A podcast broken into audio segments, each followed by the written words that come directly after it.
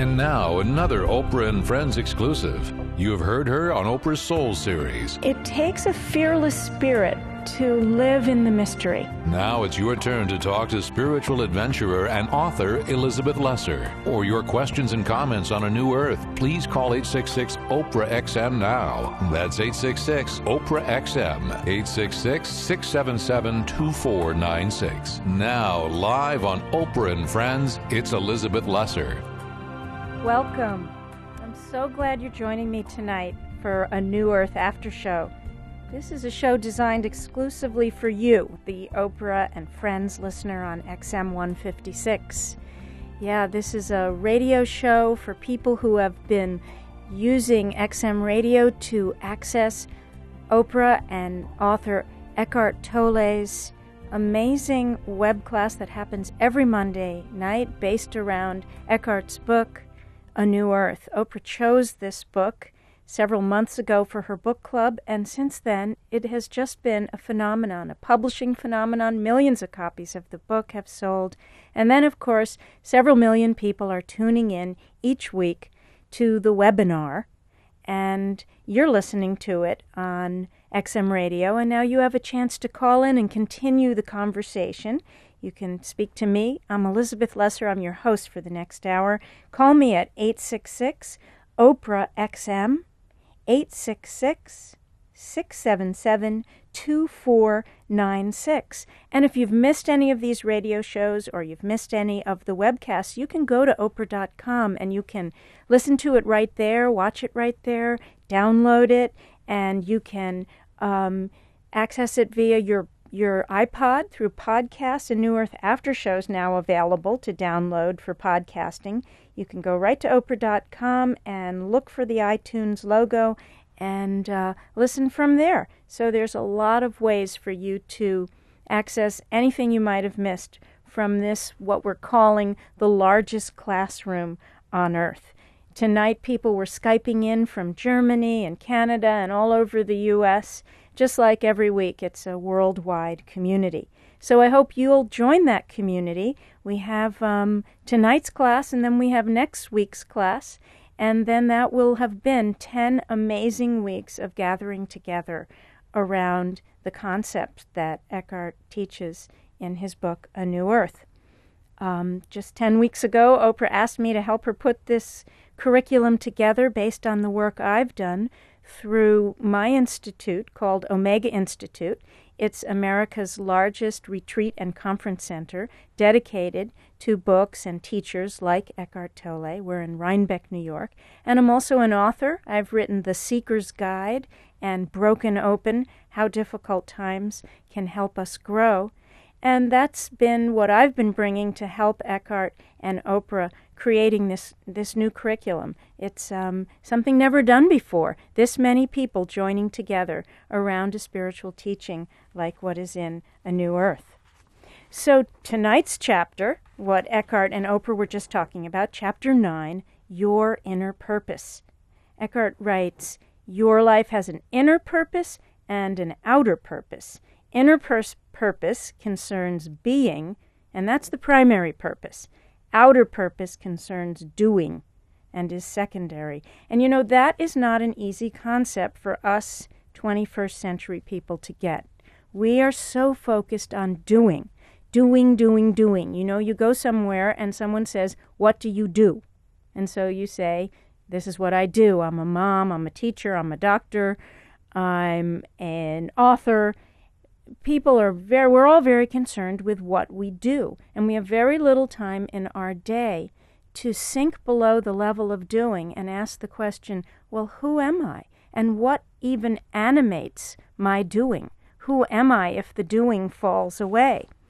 And in some ways we're kind of afraid to slow down and ask that question because we're we don't even have an answer to it.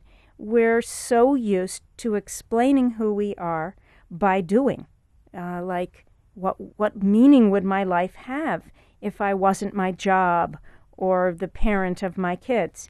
But Eckhart says that unless you're in touch with your inner purpose, your sense of who you are, your connection to the life force that animates your doing, unless you're in touch with that, you're never going to be satisfied. There's always this sense of dissatisfaction.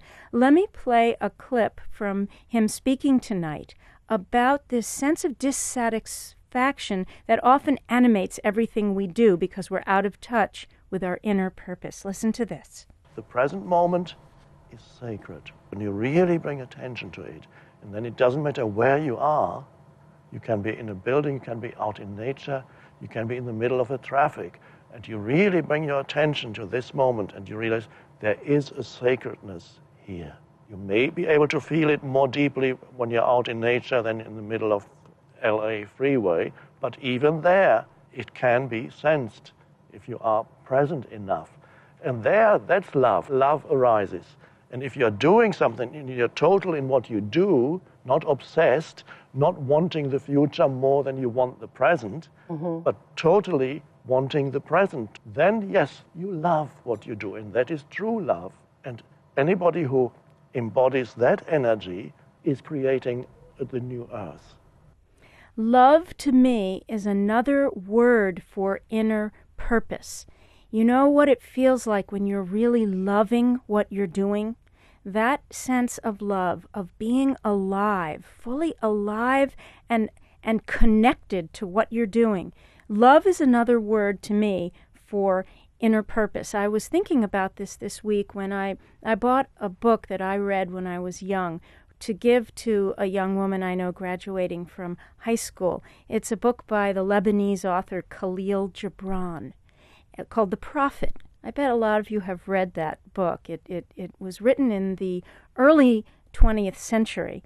And um, Khalil Gibran says a beautiful thing in it. He says, Work is love made visible. And if you cannot work with love, but only with distaste, it's better that you should leave your work and sit at the gate of the temple and take alms of those who work with joy. That's inner purpose, the ability to love what we do. Here's someone else who talks about love as being the force that can animate our outer purpose. It's uh, the the musician, the composer Mozart. Now he is someone who, when you think of Mozart and his music, you think, now here's a guy who knew what his outer purpose was, and so um, he says neither a lofty degree of intelligence nor imagination, nor both together, go to the making of genius. Love, love, love. That is the soul of genius. So, love, loving what? What? What would we have to love in order for our outer purpose to feel meaningful to us? Life, life itself. When we are in a state of actually just appreciating and loving the life we have been given. If we're really alive to that, no matter what we're doing in the moment, becomes our purpose. And Eckhart was talking tonight about if you actually make a practice of staying aware deeply aware of the beauty of each moment, no matter what's going on, and you do that as a practice day after day, you will grow into the kind of work you have always wanted to do. So, if you want to talk to me about chapter 9, which is inner purpose and outer purpose, I welcome you to call. If you want to talk to me about anything you've been reading in A New Earth that puzzles you or awakens you, please call me at 866 Oprah XM, and that's 866 677 2496. Tonight we have Karen on the line, and you have a related question regarding your inner and outer purpose. Thank you for joining me. Hi. Thank Hi. you. Um, yeah, I I am not in a job uh, that I love right now, but I've I've kind of come to accept it as what is. Um, and I'm just wondering, as far as you know, getting into to a new job or or a new um, way of life, is it just a matter of kind of giving up the expectations that you have for your life or where you think you should be, and then entering into the silence and waiting for that intuitive impulse to take action? Is there really anything more to it because I've been in my job for over two years, and I, you know, I really, I haven't really liked it since the day that I started.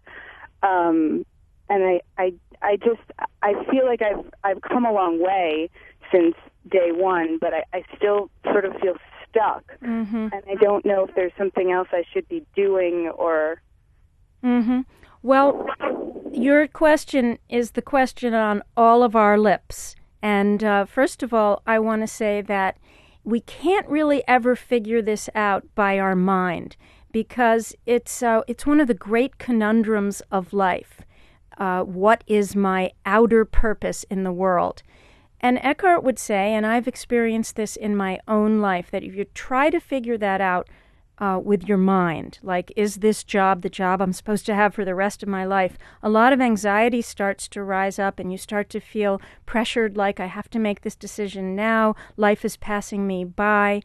And the way to deal with that is to actually become fully present in whatever you are doing. Can you share with us what your work is? I'm a receptionist at a real estate company. Uh-huh. And what and what part of your work when you're there do you enjoy? Is there any part of it that you can actually feel that sense of like love of life that I was talking about before uh, it, within you when you're in work every day?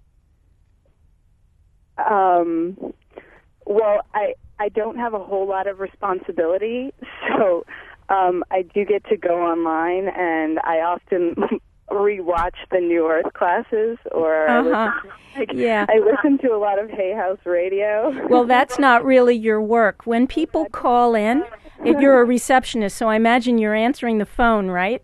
right. And when people call in, um, do you ever have an opportunity to just suddenly be feeling when you're talking to them, my goodness, I'm talking to another human being who's having a day? Do you ever feel yourself really connecting to those people?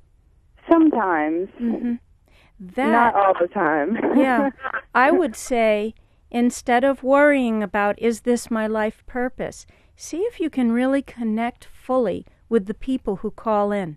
See if you can be energized by them, connect to their humanness, and um, and see if you have something to give them, even if it's a tone in your voice, and um, bring meaning to whatever you're doing.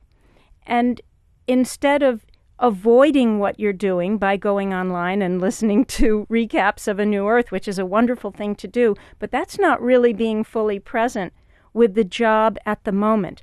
I'm not saying that means your purpose in life is to be a receptionist for an insurance company for the rest of your life. But I truly believe and have experienced what Eckhart was saying tonight. If you can really be with the people on the other end of the telephone and really, really be with them and not want to be somewhere else, and you can and you have to practice it isn't going to happen in one day. You do it over and over and bring your fullness into your job now.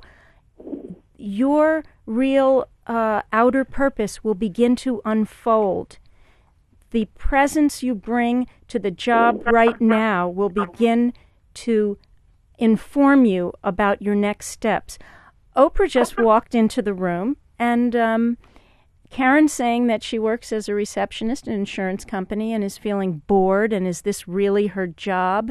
And what should she do? Do you have anything to say to her? I think what you're saying is great. I think that's really great. I think that in addition to to that though, Karen. Hi Karen, how you doing? Hi, Oprah. Hi, did you watch tonight's episode? I did. It was wonderful. Thank you. It was fun tonight. Um, in addition to that, uh, bringing your, as, as you were saying, as I just walked in and I was listening to you say that, I was saying, what we all have experienced in every walk of life, whether it's uh, a person at McDonald's doing the fries or it's the person who's behind the counter when you pick up your laundry. We have all experienced people who were fully there, so much so that then that is the person you want to go to every time you go to get your laundry. You want to make sure you go to that person. Or the next time you go to McDonald's, you're looking for that person because of the way they, um, because of the presence that they brought to that moment.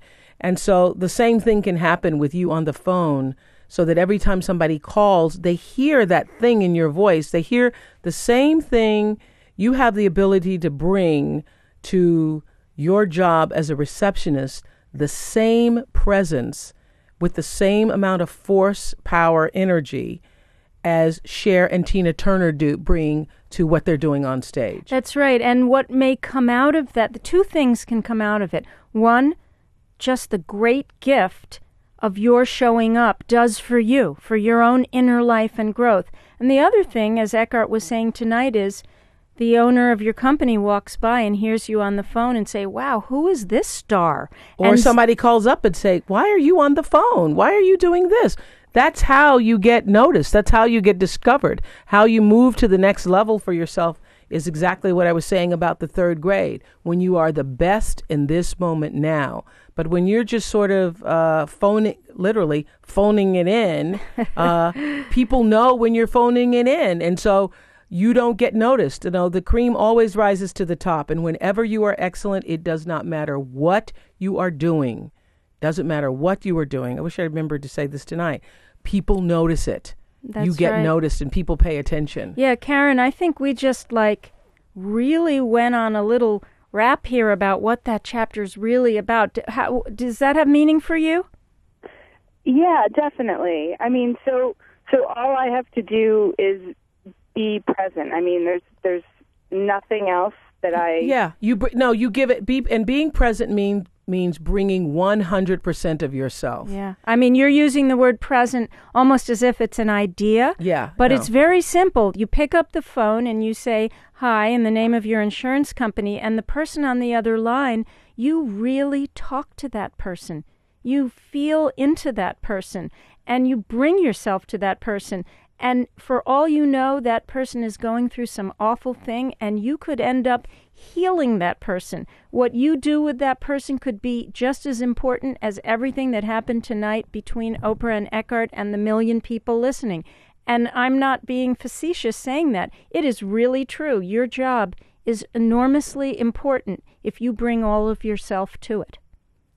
And having having said that, Karen, if you do this for a while, bring yourself 100% there, give 100% of yourself, and you still hate it, then that is a way of informing you that you need to move to something else. Mm-hmm. But you can't really know how much you hate it if you're not 100% showing up for it. That's right. I mean, I used to do, you know, as a reporter, I was 100% there and still hated it. I knew that, that that's not what I'm supposed to be doing. This is not how I'm supposed to be using my voice to think but about But you never but you once you left you didn't have to go through the guilt and the wondering did it should I, did I make the right decision because you had brought all yourself to it you knew you had burned it all the way out by the time you left This is exciting because just watch and see what happens when you bring 100% Yes. of yourself to it. just just Just do it for a week. See what's going to happen. Can I ask you a question, Oprah? Sure. How did you know where to go next after you left your television job? When you say you knew you didn't want to be there, even though you were being fully present. So how did you know? Well, what, the happened? What happened was um, I basically got demoted, kind of fired on the job. I was doing the six o'clock news, and uh, that's the big, you know, Kahuna job, the six o'clock anchor. And uh, they took me off the six o'clock and said they were going to put me on the early morning cut-ins and weekends. And they were just trying to wait till my contract ran out. And I applied for other jobs at other stations, and nobody would give me a job. And I really had gone to the place of I don't know what's going to happen to me. I don't know what's going to ha- I don't know what's going to happen to me.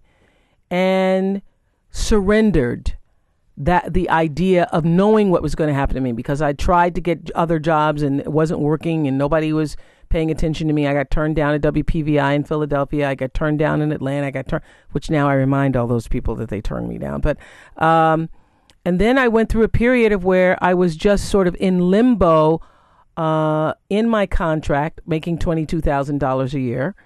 And they were holding on to me, but were going to get rid of me. But I was content to know that I don't, I'm not quite sure what's going to sh- what's going to happen next. And there was they started this morning talk show and asked would I uh, would I sit in on this morning talk show. And in that instant, that day, everything changed for me. Karen we're going to play a clip from Eckhart that's perfect for this and thank you for calling life is an adventure. It's not a package tour. When you travel, you can take a package tour and everything is already planned. There's no uncertainty. and every year you go to a huge nice hotel room in a more exotic country, but you won't even know it's exotic because your hotel room is the same as every other hotel room. Everything is planned. You know beforehand where you're going to be in 10 days' time exactly. That's not an adventure, and it's unlikely that you are going to evolve internally through a trip like that. But if you went into a true trip into some exotic country, thrown back on your own resources, then you would encounter true adventure and you would probably not be the same person when you come back. Why not? Because we are constantly faced with uncertainty. Mm-hmm. If everything were already clear to you now, everything were already mapped out, there would be no evolution of yourself. One of the most wonderful things is to make mistakes. Yeah. Because mistakes means you realize, oh, that wasn't my purpose. Yeah, so for Karen and many people uh, like her, so many of us are in this situation where you're not happy with what you're doing. You know it's time to leave. And the fear of not knowing where to go next keeps you from saying a big yes to the adventure. Yeah, release the fear. Mm-hmm. What he's saying is release the fear. Surrender to um, the universe, surrender to God, surrender to divine, whatever you want, what name you choose to call it doesn't matter because it doesn't care about the name because it doesn't have an ego. Mm-hmm. God doesn't have an ego. Um, if you surrender to it. I like that. God doesn't have an ego. God doesn't have an ego, so he's not hung up on what you call him. Uh, That's really good, Oprah. well, thanks. uh, uh, when you surrender to it, uh, the possibilities uh, and the synchronicities and the coincidences, and oh, a friend heard about something over here, or somebody notices you, things show up. If you have, you know, I, I always say it comes down to do you believe what do you believe? Do you believe that the universe is compassionate and loving and supportive, or do you believe that it's against you? I believe that it's for us all and mm-hmm. is waiting for all of us to do is exactly what I was talking about tonight.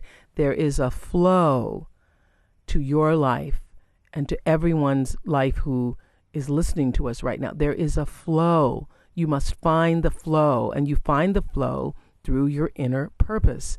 And when you find the flow, things flow. They just really open up and fall into place for you, and you don't have to struggle. And that doesn't mean that if you decide, you know what, there's no way my inner purpose is ever going to sync up with this receptionist job is. It's time for me to leave. Right. It and then you leave without knowing what you're going into next. It doesn't mean that it's all going to be tra la la flow, easy. You may go into a period where you really don't know what you're doing and it and it's tough and sometimes the the real whitewater river rafting to use Eckhart's analogy of an adventure. Yeah. sometimes the the thrill of not knowing what you're doing which can feel actually very scary that's where a lot of the great learning happens. For myself i know some of the biggest transitions where i left something stable. For example my m- first marriage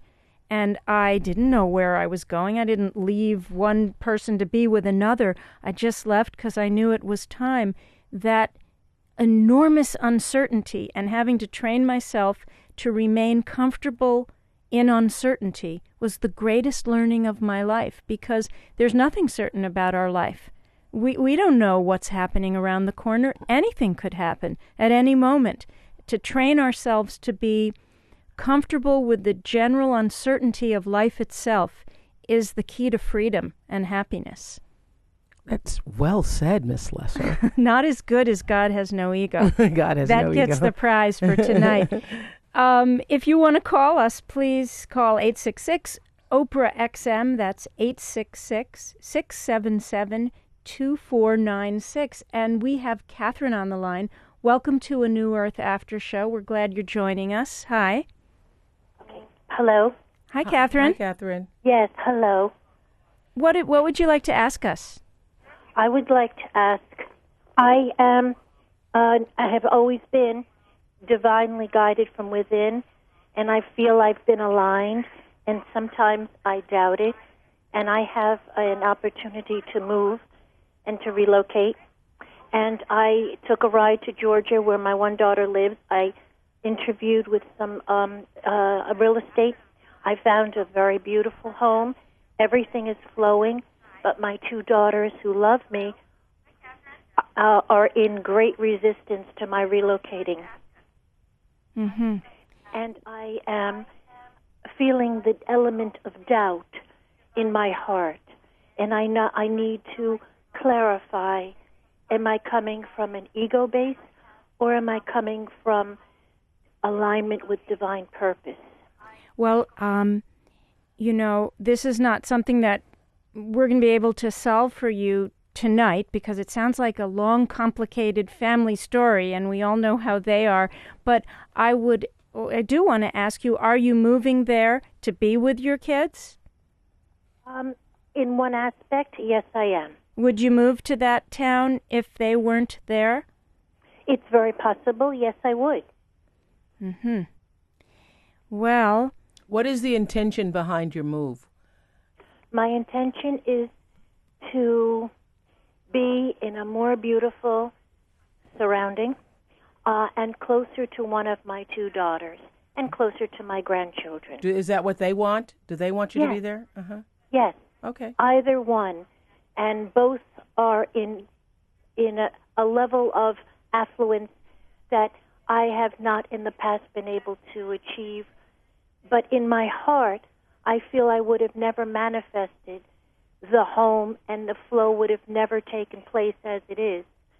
Mm-hmm. And I Well- need to make it. you know, if you decide to move there, if you decide to go, you're going to need to decide to go because you want to be there and you need to get comfortable with the fact that if you move there and your daughters are not quite as clear as you are about wanting you to be there, you may be um, walking into a difficult time. You just have to really accept what's coming from them as real. It's as real as your desire to move there. You've got to really like, um, like, uh, at, at some point in a New Earth, Eckhart talks about um, loving people is is is accepting them as being as real as you are. So if you really love your daughters and you want to be with them, and what's coming to you from them is resistance, you have to really respect and honor that. And and have you been honest with them and had a real conversation with them, not a theoretical one, like just a real clear question to them about are you comfortable with me moving here? Why not? Or why? I wouldn't pick up and move to be near my own kids. And in fact, my own kids live in California, and I'm thinking about this all the time myself now, so I know what you're going through. But if your kids are giving you the message, I need, we, hey, maybe we need some space, you got to really honor that and respect that. And also, what is also very clear is that always, and you would know this since you say that you've been divinely guided all your life, is that the outcome or the effect of what's going to happen is going to directly reflect what your intention is. And so if you're moving there for any reason other than the purest of reasons that you've explained to us, what is behind that intention is what's going to show up in the end. And so if it's if you're moving in peace and you're moving because you just want a beautiful environment and you just really want to be near your grandkids and it's not out of an ego or control or desire to prove anything, then it will be fine. It will be fine. If not, if there whatever is behind the intention is what's going to show up in the outcome. Yeah, thank you for calling. I hope that helped. Hi, this is Elizabeth Lesser, and um, I'm here at XM talking with Oprah, and we're taking your calls and questions regarding a new Earth. And we have Mary on the line. Welcome. Hi, Mary. Hi, Elizabeth. Hi, Oprah. Hey, Hi. Um, I'm trying my best to be present and conscious in every moment in my life. Um, I have a person, an in law in my family, who has emotionally and physically hurt people in my family and people I care about. And when I come in contact with this person, everything I'm trying to do just like goes out the window. I identify with my anger. Mm-hmm. And I'm trying to find a way in order to find peace and be able to be in a situation with this person because his family is trying to rally around him, mm-hmm. you know, to be supportive. So this this is a person who's in your immediate family who who you can't just walk away from. This is a person who you're in a relationship with that that that is this person hurting you directly? Well, in the past, they have hurt me emotionally. Mhm. Um, And why why do you need to stay connected to this person? it's in my immediate family, you know, Mhm. situation where I'm going to end up at someone's house and this person's going to be there. Mhm. So what's your question about this? Um, how do I, I guess, how do I deal with the anger that I feel and not identify with it? To be that, you know, as Eckhart says, you know, like the storm could be on the surface, but to stay calm underneath. Well, well, um, one way is to deeply understand that your anger toward this person is not going to help resolve anything unless um, you are actually going to do some some action like not see the person anymore or confront the person. If really the the status quo in your family is that you got to see this person and you're not going to confront this person the anger you have about the past because it sounds like it's anger about the past. Is this true? Well, it's actually anger about the past and the present because this is someone who's not accepted responsibility for the things they've done. Well, your anger toward this person isn't going to help uh, this person change. Actually, um, the best way to deal with difficult people is to model in your relationship with your family and this person the way you would like this person to be. So it's difficult. It's very difficult to do this, but to shower as much acceptance and love on this person that you can, because that has much more transformative effect on someone than being angry. And uh, you don't do that like and let someone walk all over you, but to have a dignified yet loving relationship with this person, you don't have to get all involved and talk to this person and and but you will be doing yourself and this person and the whole family a big service by as much as possible replacing your feelings of anger with acceptance of the entire situation because it doesn't sound like it's going to change or you can change it. So if can you bring a little more acceptance to the fact that it even exists? I can try. Um, it if you if you can't this is the thing. If you cannot change it, can you change it? Is it possible for you, by some action that you can take, change it? Is there something you can do to change it? change this person. Yeah. or change your relationship to this person. Can you never see this person again? Can you ask somebody in well, the family? I, I've I've tried. I've tried to not see this person again, but you know, there's other family members who are ill. All right, so it sounds like you can't change it. That's what Oprah was Right. asking. So, because if you can't change it, then you're wasting time thinking, you know, worrying about the person being there and what are you going to do and so forth. If you can't change it, then the next thing to do is to accept it.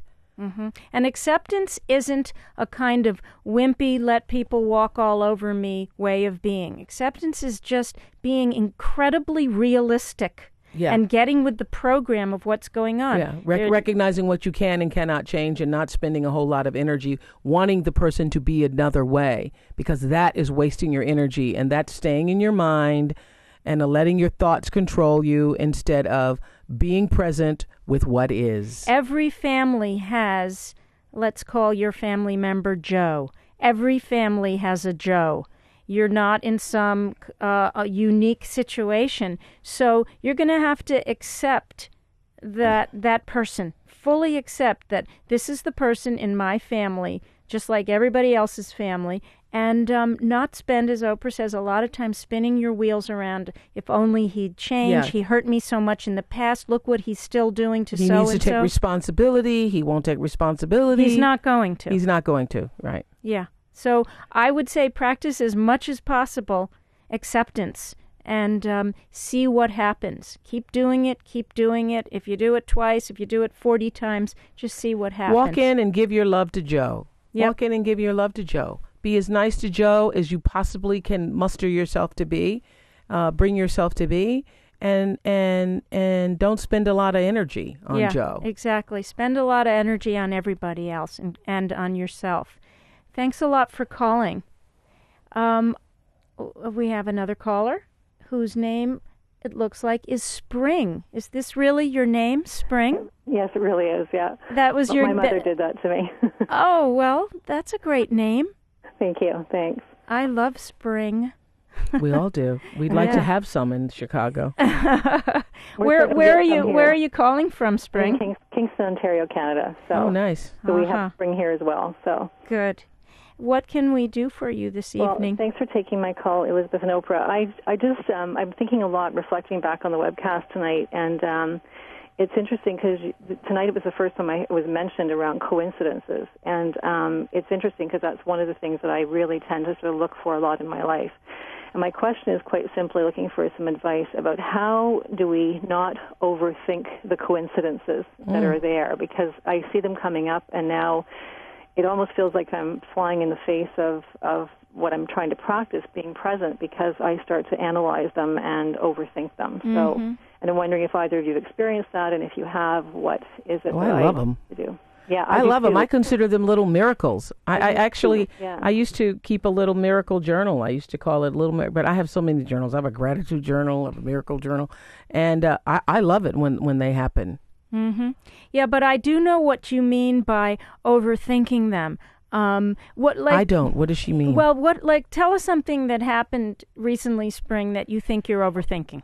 Um, boy, uh, coincidences happen so much. I mean, I have, I'll have. Um, I'm just thinking of an example. I had a student call today about something. I'm a teacher, and he called me about a job opportunity that he might have, and then sent me to a website to check this organization out, which then reflected like two or three times throughout my day this same company, and it was like, you know, why is that sort of keep on happening? So then I try to think, is there something more I should be trying to get out of this? Mm-hmm. okay, well, that's the overthinking. It's like when they come, um, like Oprah said, I love when they happen. It's a it's a, a sense of like gratitude. Like, isn't the universe amazing? it's lining up for you. It's lining up.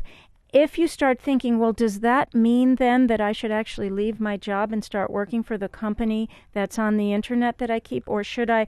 Uh, you can you can waste so much time getting your mind involved that you then miss the miracle. Really, it's it most of the time for me when these coincidences happen, they remind me of the beautiful fabric, the interwoven fabric of reality, and how God's hand is in all of it. yeah, they're little God whispers. It's so great when yeah. they happen. Yeah. They're usually just God whispers. Every now and then, they're more than that. They're like so stunningly obvious that it me- actually means, oh my my goodness, I'm going to do X now instead of Y.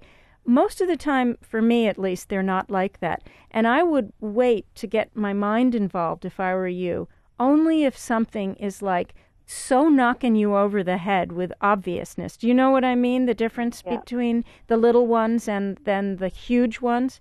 Um, because you're going to miss the huge one if you keep investing the little ones with your mind, like maybe I should do this, maybe I should do that. I would just use them as a little bell of gratitude and then move on. And be okay with that. Yeah, Okay, all right, that's good. great. Thank you. So, Oprah, like, any have any great God whispers come your way? I get them all the time, and I think it's great. Like I'll be thinking, "Gee, I wish I had some soup." Oh God, I wish, I wish, I really wish I'd had some soup. I'd really like a nice soup. And then I go home, and the housekeeper's made a pot of lentil soup. And I mm-hmm. didn't say I want you to make lentil soup because she could have made meatloaf or something else. I'll go home, and then there's a pot. Of, Gee, I was thinking, and that's exactly the soup I wanted. Mm-hmm. Little things like that happen all the time. Yeah, and then you don't go, hmm, maybe this means I should go on an all soup diet all No, the time. I don't think that at all. I think it's so exciting when they happen. It means I usually do a little, mm, thank you, because Mm-hmm. it means that you're in alignment, that you're you're moving in the path that's you know best for you, because things are lining up, Yeah. syncing up. I think things are always synced up. Even if something happens you don't like. If you really paid attention, it's it's a the world is a bank of messages, and um, there it you just stay open, and they're always available to us with wisdom, whether it comes through soup or difficult times. Um, I, I think God's always whispering in our ear. I think so too, and especially, uh, I remember, yeah, I'm yeah, I was keeping a journal at the beginning of this year, and it just got to got to be too difficult keeping all the various journals. But I was thinking about um, because I'm starting this network uh, where we'll do live your best life kinds of shows all the time, and I'm looking for a CEO, and I was trying to think, well, gosh, who can I use for CEO? And I went, I actually had finished doing one of my uh, radio shows, and I went back to my office, and there was a call from somebody I hadn't heard from in three years. I thought, and I have a long list of, you know, at the end of the day, people who've called. I think I'm going to call that person. I call that person who's on the list, and they wanted to tell me about, you know, some can some person, uh, two people that he thought would be great as a candidate for, you know, being CEO for the network. I was thinking the thought here, and ten minutes later, I go and there's a phone call from somebody saying, you know what? I think this person would be great for you. Why don't you look at this person? That that kind of thing. And happens. that's really about being present in the moment, not resisting what comes your way. That's right.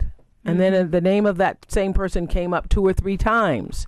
So I think, okay, that means I maybe should call that person. Oh, I want to read a quote from um, this chapter that, um, to me, I feel like if people take anything away from our 10 week webinar and they took this away, What? Uh, this would be enough for me. And I want to think, hear what you think about this. It's from page 269.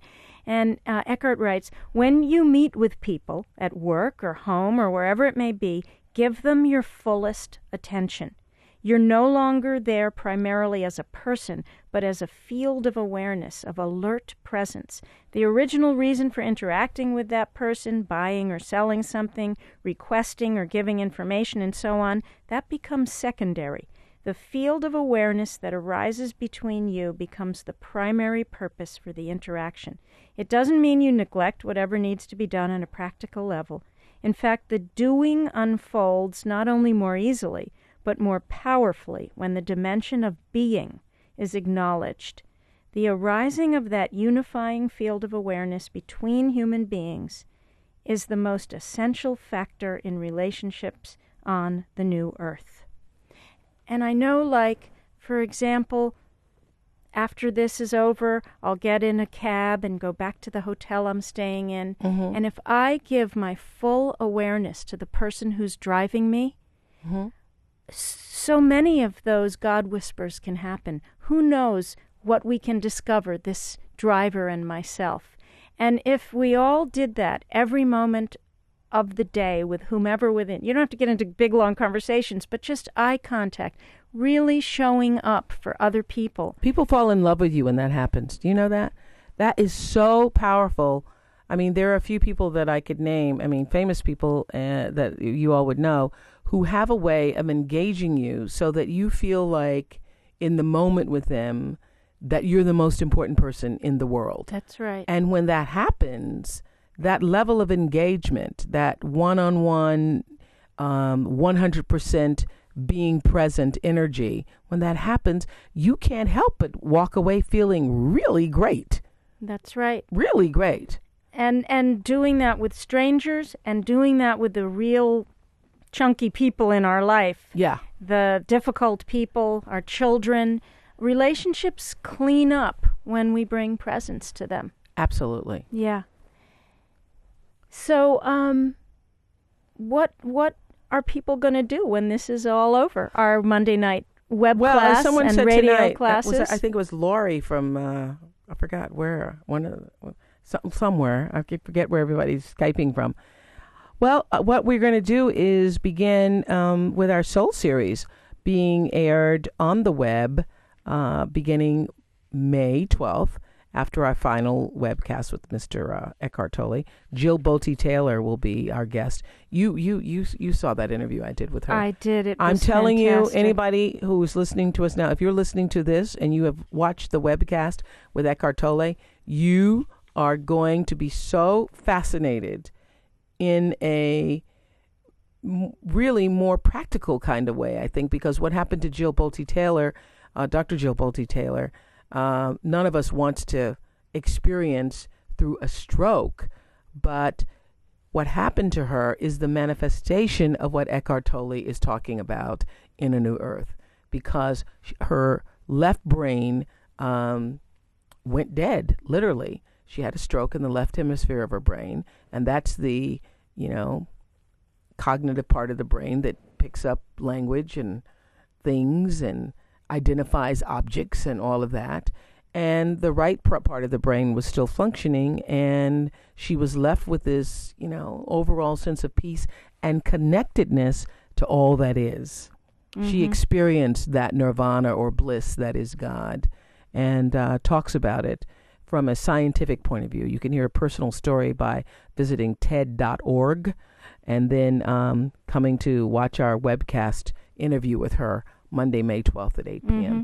And so we have a series. You are, are one of our uh, interviewees, one of the people that will be on our Soul series, and as well as Wayne Dyer and um, Jon Kabat-Zinn and many other spiritual mm-hmm. teachers. So I will continue Monday nights throughout the yeah, summer. Yeah, I see it as um, our deep immersion into this course because we all really went very deeply into this book together. Yes, we read the book, we reread the book, and then we did the workbook, and and so that set up a wonderful ground for these new teachers to come in. We've got a a good way of listening to them now. We've learned about getting our ego out of the way. We've learned about opening up, and so now Oprah's going to offer us lots of other teachers who bring different flavors into the mix. That's right. All really saying the same thing in different ways. Yeah. Saying the same thing in different ways. It all leads to the path that is one. And how great that we have different flavors in the ice cream shop. Isn't that great? Yeah. Thank you for joining us tonight. It's been a pleasure. You've been listening to an encore presentation of A New Earth on Oprah and Friends. Be sure to join us every Monday at 9 p.m. in the East for a new live on air worldwide classroom with Oprah and spiritual teacher Eckhart Tolle. To register for the web event and for more information on A New Earth, go to Oprah.com.